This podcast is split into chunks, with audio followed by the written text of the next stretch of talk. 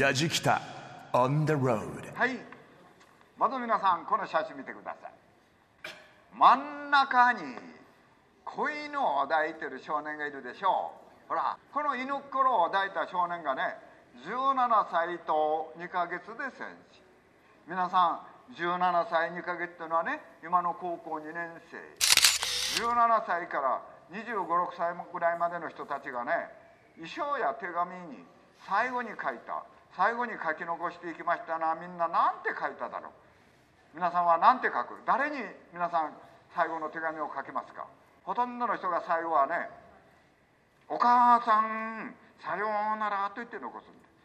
お父さん仕方ない。特攻隊の人たちをわざと褒めている、美化している、言われる人がいますけど、みんなこれは本当にあったこと。広島と長崎の原子爆弾は世界に例がない。特別攻撃隊もね、世界に例がありません。だけどこんなことはね、もう二度とやってはならん。何かを掴んでください。あのね、あとね、いいですか、もう10年か15、6年したら戦争を知らない世代ばっかりになります。その頃再び戦争が起こるやもしれない。皆さんは平和は続くと思いますか？やじきたオンザロード、耳で感じる旅番組。ご案内役の松本英子です。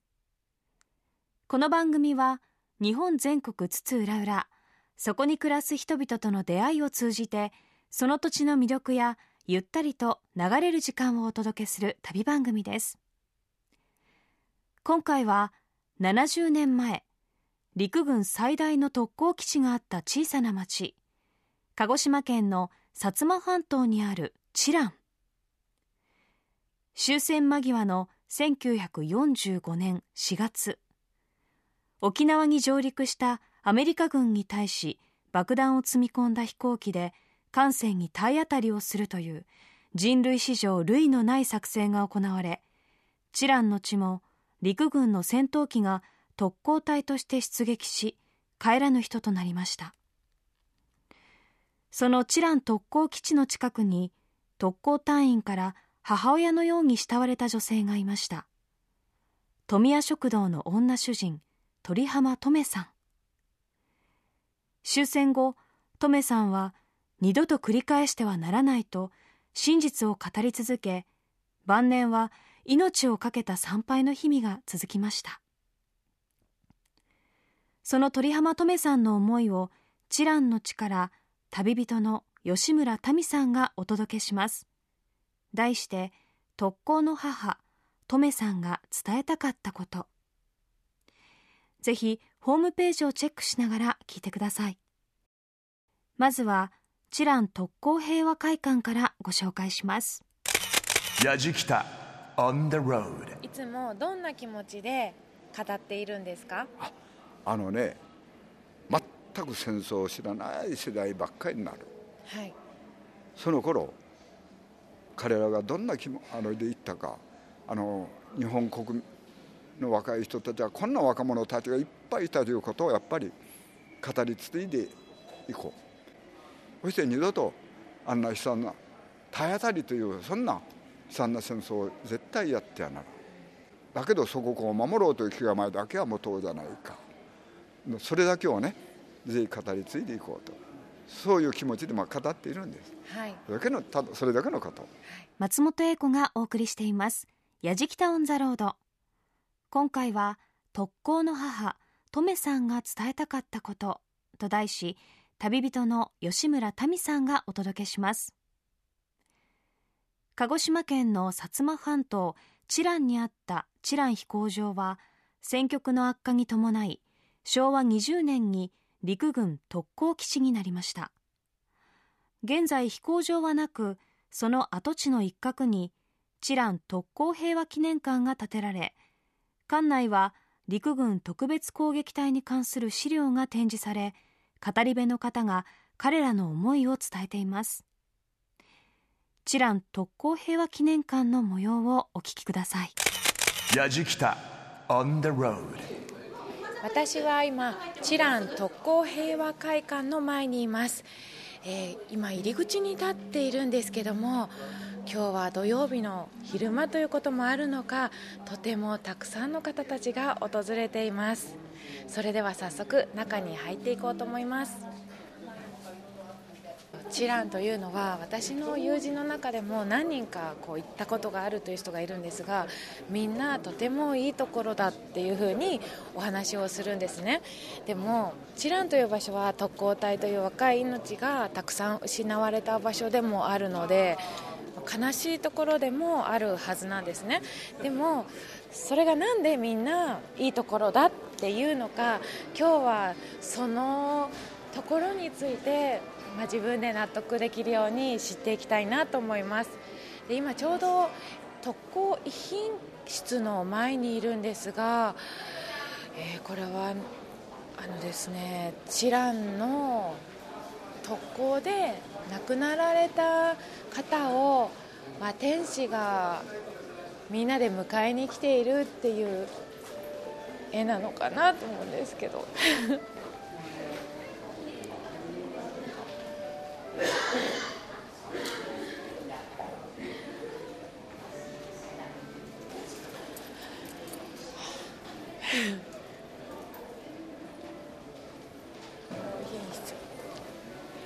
今特攻遺品室に入ってきました。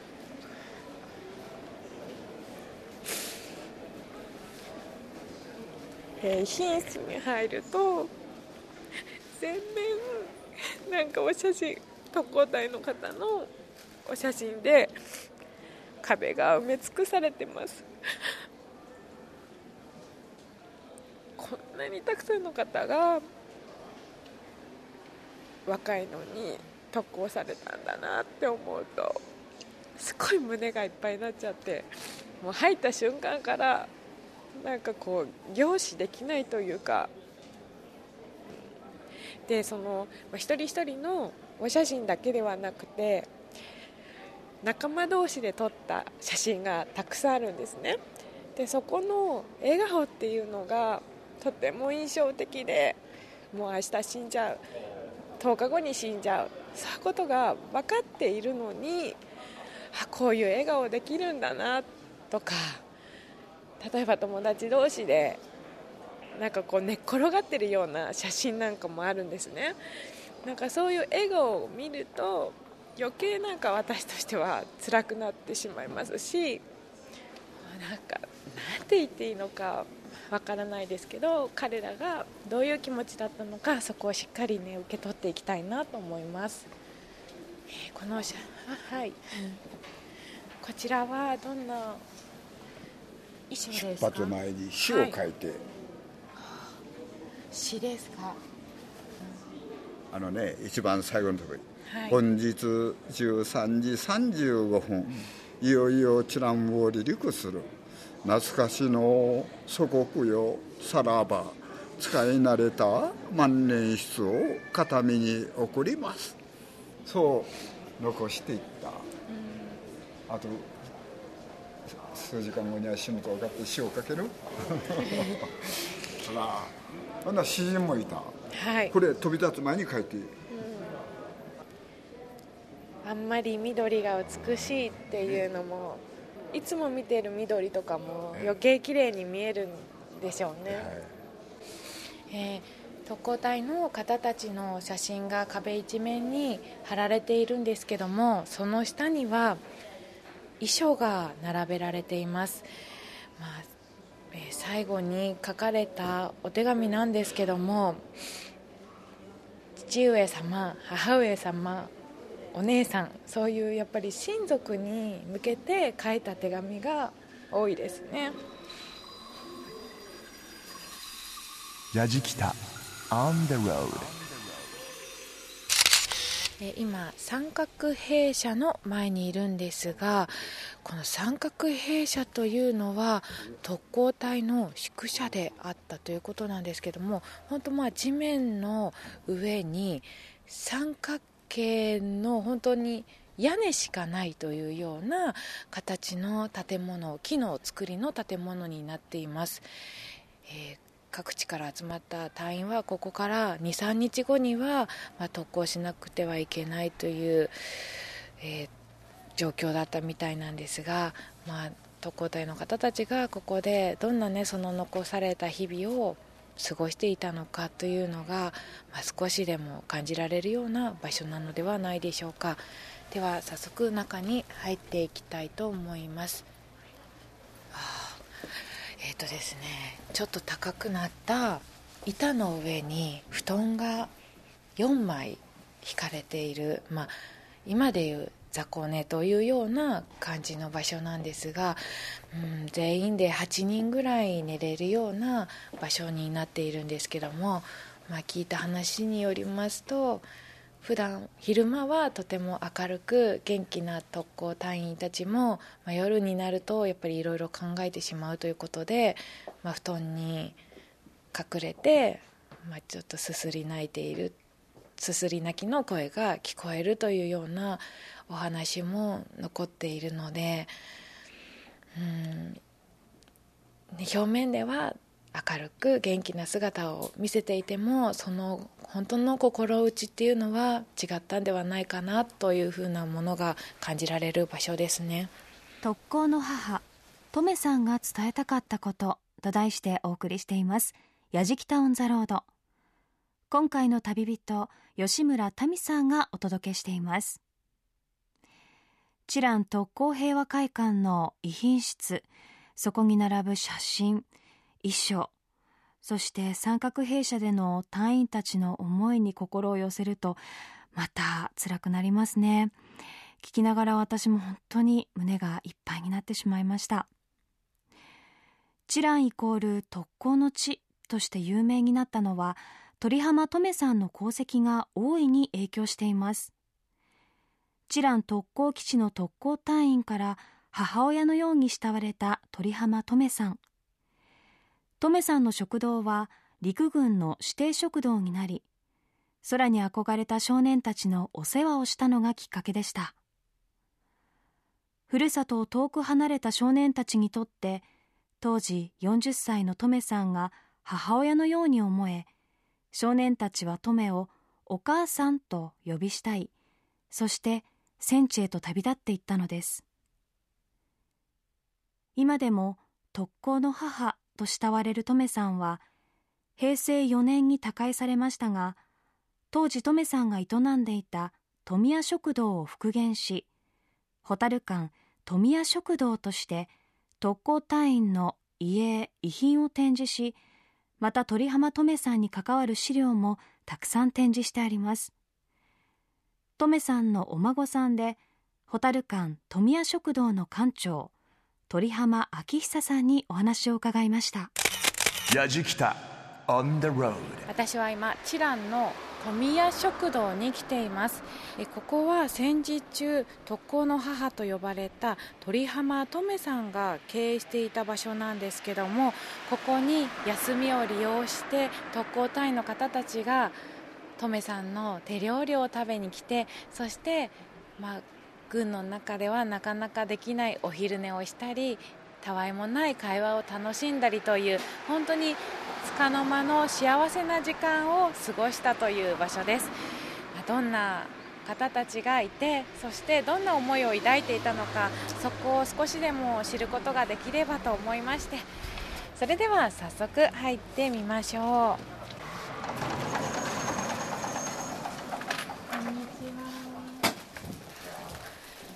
すぐに特攻員の方たちの、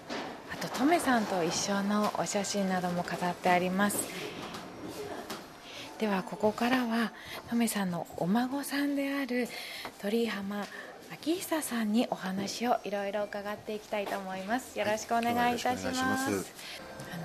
第二次世界大戦中の、兵隊さんというと、軍の中にいるというイメージが強かったんですけども、なぜこの軍の外にある富谷食堂に、特攻隊員の方たちは通うようになったんでしょうか。とにかく急増で飛行基地を作らなければならなかったわけです。今の皆さんのイメージで言うと、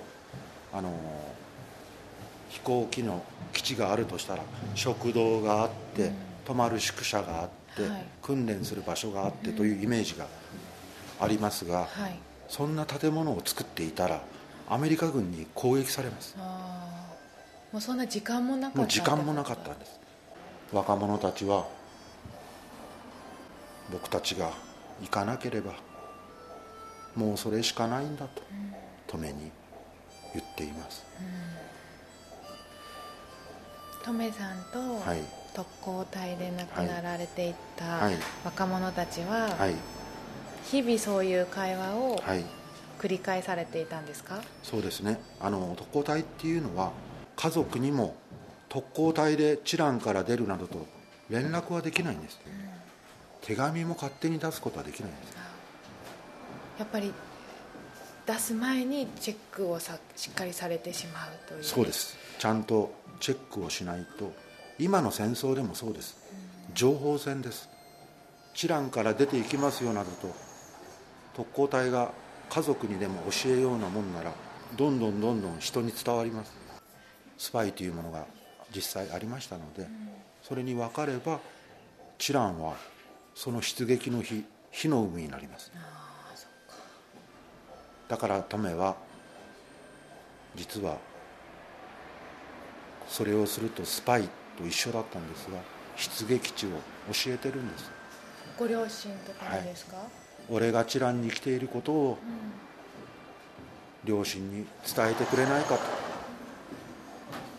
そう言われて、まだ出撃前なのに両親に知らせてるんです。それでじゃあ実際に、本来であればどこ行くかも、いつ死んでしまうかも両親に知らせることができなくても、死ぬ前に会えた方たちもいらっしゃるんですか？いらっしゃいます。はい、何人も来ています。恋人も来ています。ここの富谷食堂にですか？富谷食堂に来ています。それは知らせたからです。私は鹿児島の田舎で食堂をしている鳥浜という女ですと、実は息子さんがこちらに来ておりますという手紙を書いているんです。本当はでもそれを教えたらいけません。特攻隊というのは遺影用の写真と遺書しか送れなかった。で、次の日の出撃した次の日の新聞に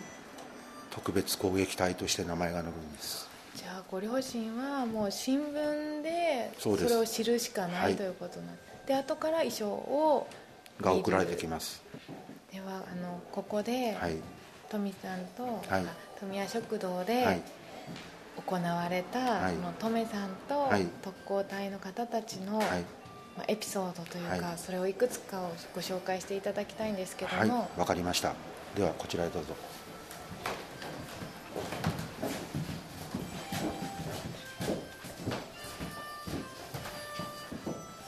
よく特攻隊っていうのは笑っていったと、それに写真を見てもみんな笑っています。それはなぜかというと、当時軍神特攻隊員は神様だったんです。だから泣いている写真を撮らなかったんです。笑っている写真だけを撮ったんです。本当はその現場では泣いている方たちもいっぱいいたんですか？トメの娘玲子がなでしこ隊といって特攻隊員のお世話をした中学校2年生だったんですが、実際に泣いている方も見ていますし、荒木隊長21歳という若さなんですが、実は結婚を誓い合った恋人がいました。茂子さんという人です。2人は結婚します。そしてここにその手紙が残っています。これは遺書ではありません。いわゆる皆さんがよく見る一撃強靭とか一言も書いていません。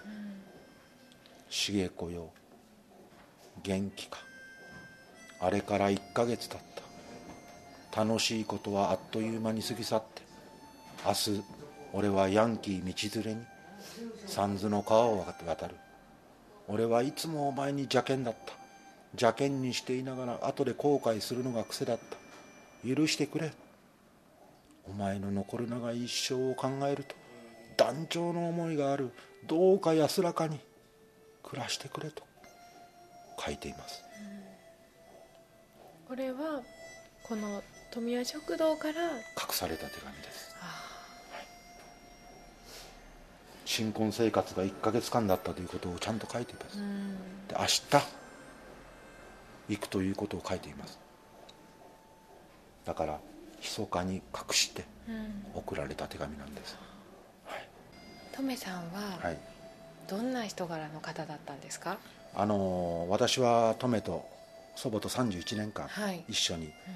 暮らして、いつも観音堂に連れて行っては真実を次世代へと語り継いでいかなければならんと言って話をしてくれておりました。観音堂への参拝の日々でした。はい、お孫さんとしてどんなおばあちゃんでしたか？もうそれはやっぱりいつまでも優しく接する祖母とめでした。はい、松本英子がお送りしていますやじきたオンザロード。特攻の母とめさんが伝えたかったことと題し、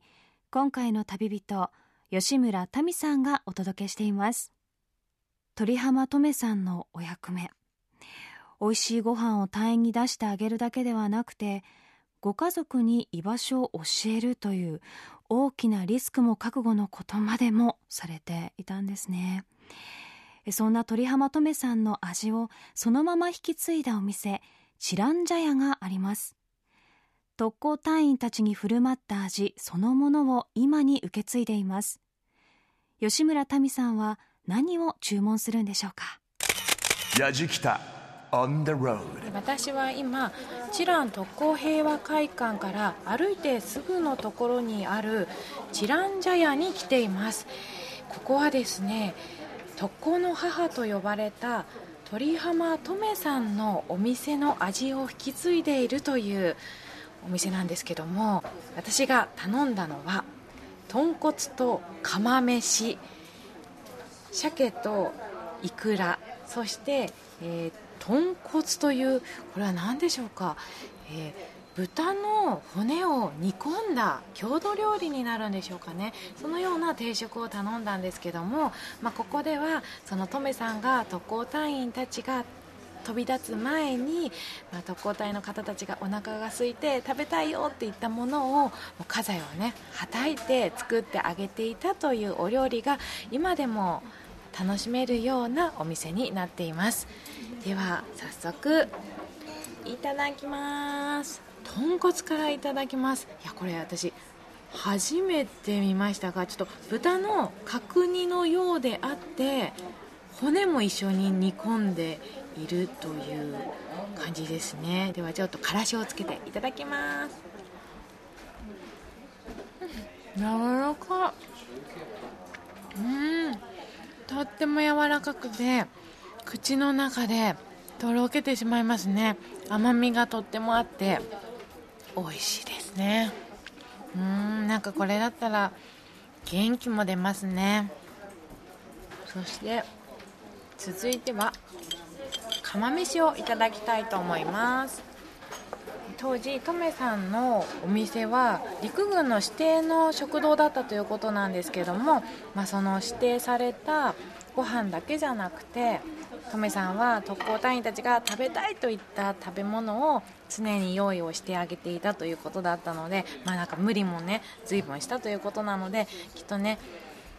こういう釜飯とかご飯物っていうのも当時はなかなか食べられなくても、もしかして作ってあげていたのかもしれませんよね。ではいただきます。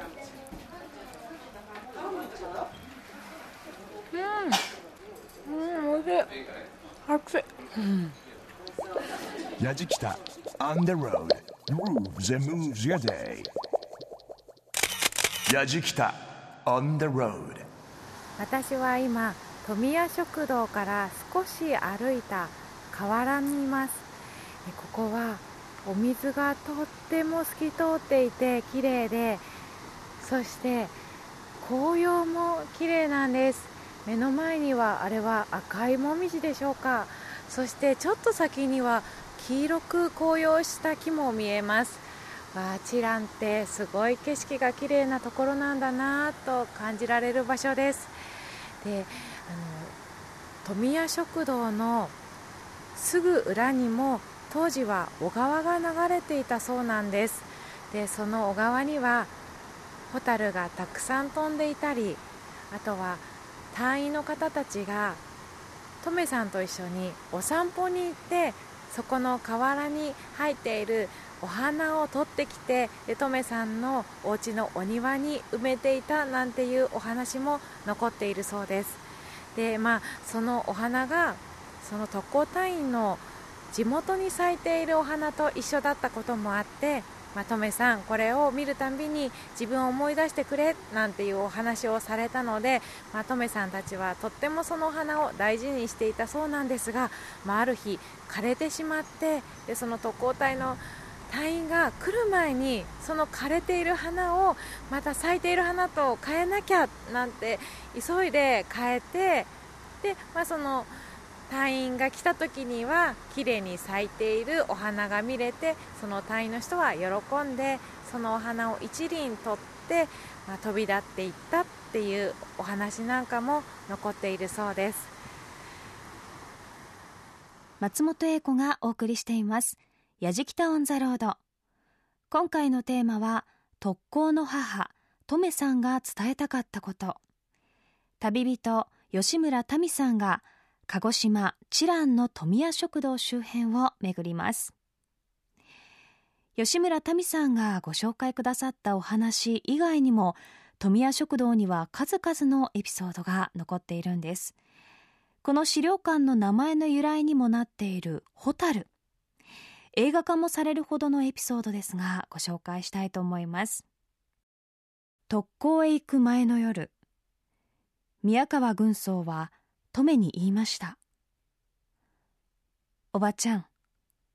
短い間だったけど本当にありがとう。明日出撃します。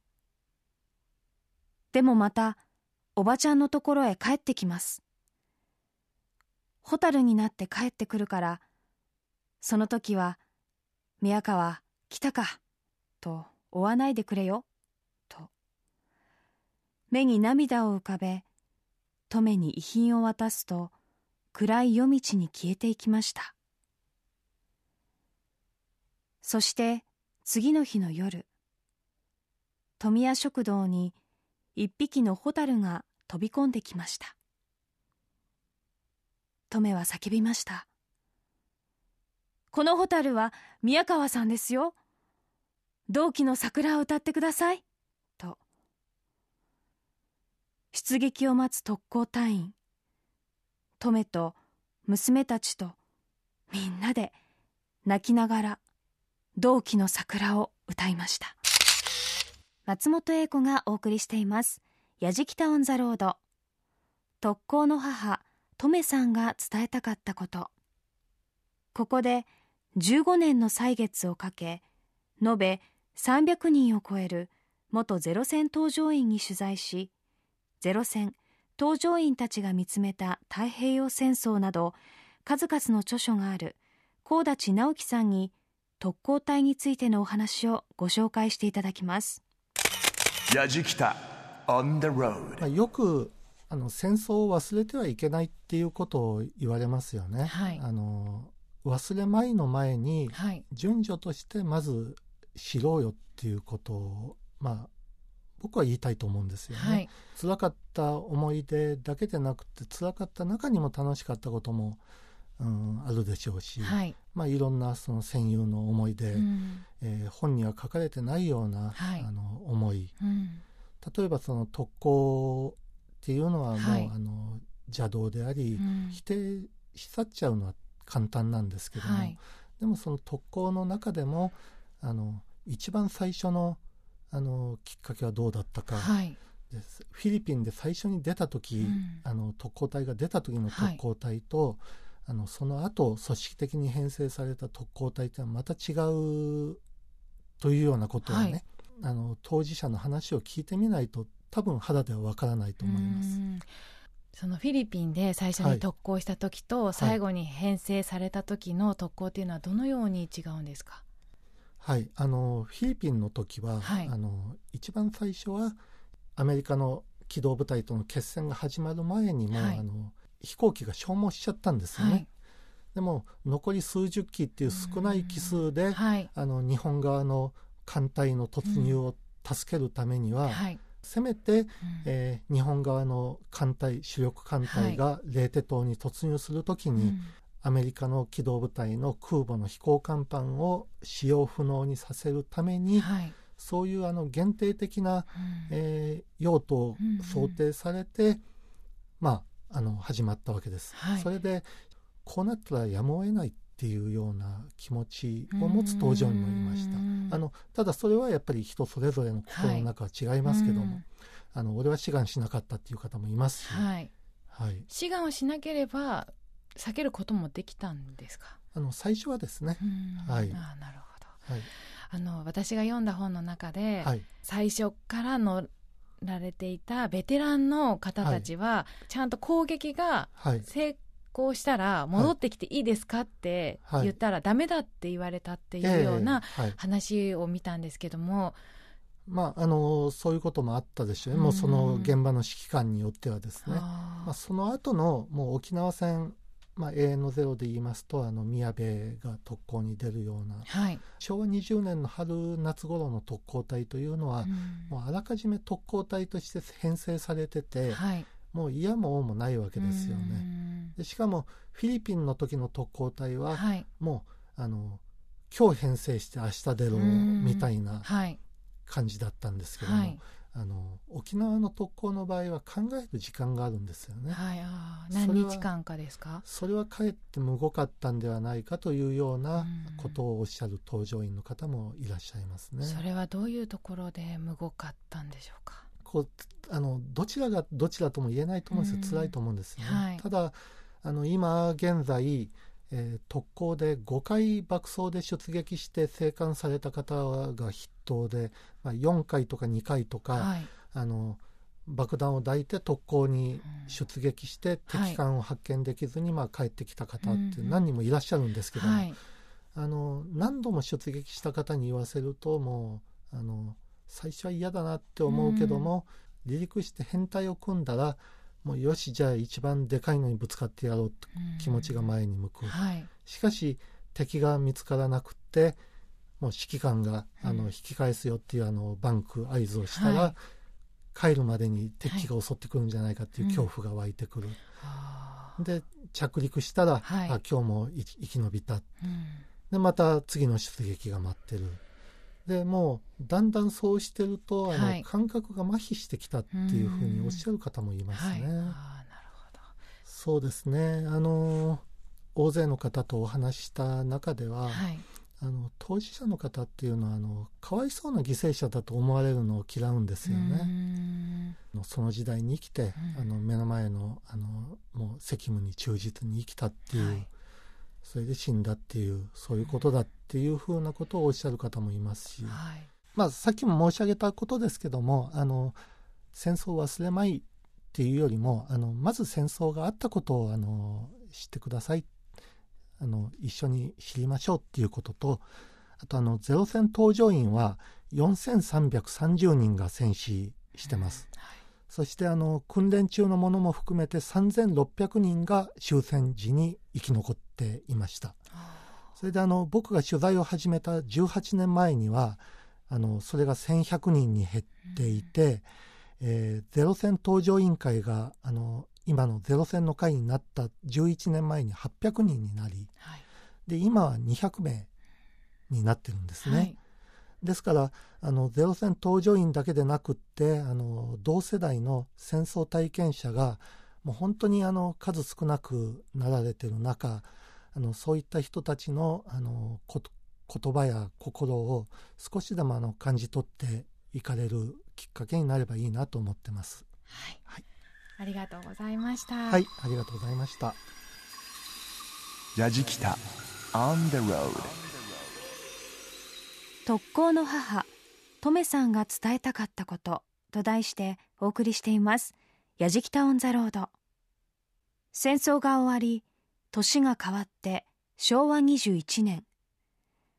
知覧飛行場でトメさんは近くに落ちていた棒の杭を地面に立てて娘たちに言いました。さあこれが今日からあの人たちのお墓の代わりだよ。たった一つしかない命を投げ打って死んでいったんだよ。それを忘れたら罰が当たるよ。日本人なら忘れてはいけないことなんだよ。特攻隊を称えるだけで軍国主義者のレッテルを貼られる時代でした。墓など作ったらすぐ壊されてしまいます。こんな棒の杭なら壊しに来る人はいないだろう。その代わりに毎日お参りに来るから許してくださいね。昭和30年、知覧飛行場の一角に観音像が完成し、さらに観音像に至る道に石灯籠を寄進する運動を進めました。そして昭和62年、特攻隊員の生き残りで、トメさんに励まされた人々の努力により、知覧特攻平和会館が開館しました。一つしかない命を投げ捨てて散っていった若者たちのこと、忘れてはならない。鳥浜トメ。やじきた on the road。 知覧に来て特攻隊の人たちがどんな方たちだったのかというのが少しだけ見えた気がするんですけども、いや、トメさんはひたすら辛かったんじゃないかなって思います。というのはやっぱり彼らと接していない私でさえ、やっぱり彼らにすごく惹かれてしまうようなエピソードもありますし、その彼らと直接触れ合って支えになってあげたいなって思ったにもかかわらず、出撃するのを見送らなきゃいけない。それほど辛いことってないだろうなって思うので、でもそれを辛いって思わずにずっと笑顔で彼らの気持ちを考えて、彼らの食べたいものを食べさせてあげて、そして彼らが、この生きている中で最後に触れ合ったお母さんとして接してあげて、そして送り出すそのトメさんは本当にみんなのお母さんだったと思うし、素敵な女性、素敵なお母さん像だなって思いました。やじきた On the Road。 私は今回鹿児島を回ってきましたが、今までずっと実は特攻隊の人たちというのはいつも笑顔で、そしてかっこいいことを言って、わあ強い人なんだなって思っていたんですけども、今回トメさんを通して特攻隊員を見てみると、彼らは本当に普通の若者で、可愛くて優しくて、そしてかっこよくて、でまだまだお父さんやお母さんのことが恋しくて、そんな普通の若者たちだったんだなということに気づかされました。そんな彼らがきっと周りの人のことを考えて、かっこよくいこう、強くあろう、そういうふうに思って旅立っていってくれたんではないのかなというところに気づきました。もし私がトメさんに最後の料理を頼むとしたら何かなって考えてみたんですけども、実はすぐに思い浮かびませんでした。って考えて、おばあちゃんとお母さんがいつも作ってくれた白い野菜のスープがいいななんて思ったんですが、でも簡単に思いつかなかった自分を思うと、それは平和な時代に生きているからなんだなということを改めて気づかされました。彼らが一つしかない命をかけて戦ってくれたこと、でも本当は普通の若者たちだったこと、そんなことをしっかり心に留めて、そして後世にちゃんと残していきたいなと感じる旅でした。やじきたオンザロード、旅人は吉村民でした。特攻の母トメさんが伝えたかったことをお送りしてきましたやじきたオンザロード。知覧をめぐった吉村民さんの旅、鳥浜トメさんのお話を聞きながら、私も戦争体験をした亡き祖父のことを思い出していました。年表を見ただけではわからない戦争の歴史も特攻隊のことも、私たちが語り継いでいかなければならない出来事です。そのためにはまず知るということが必要なんだと改めて感じました。さて、この旅の様子は動画や旅日記でもお届けしています。また放送終了後はポッドキャストでも配信していますので、チェックしてみてください。アドレスは www.jfn.jp/やじきた www.jfn.jp/やじきた。やじきたオンザロード、耳で感じる旅番組。ご案内は松本英子でした。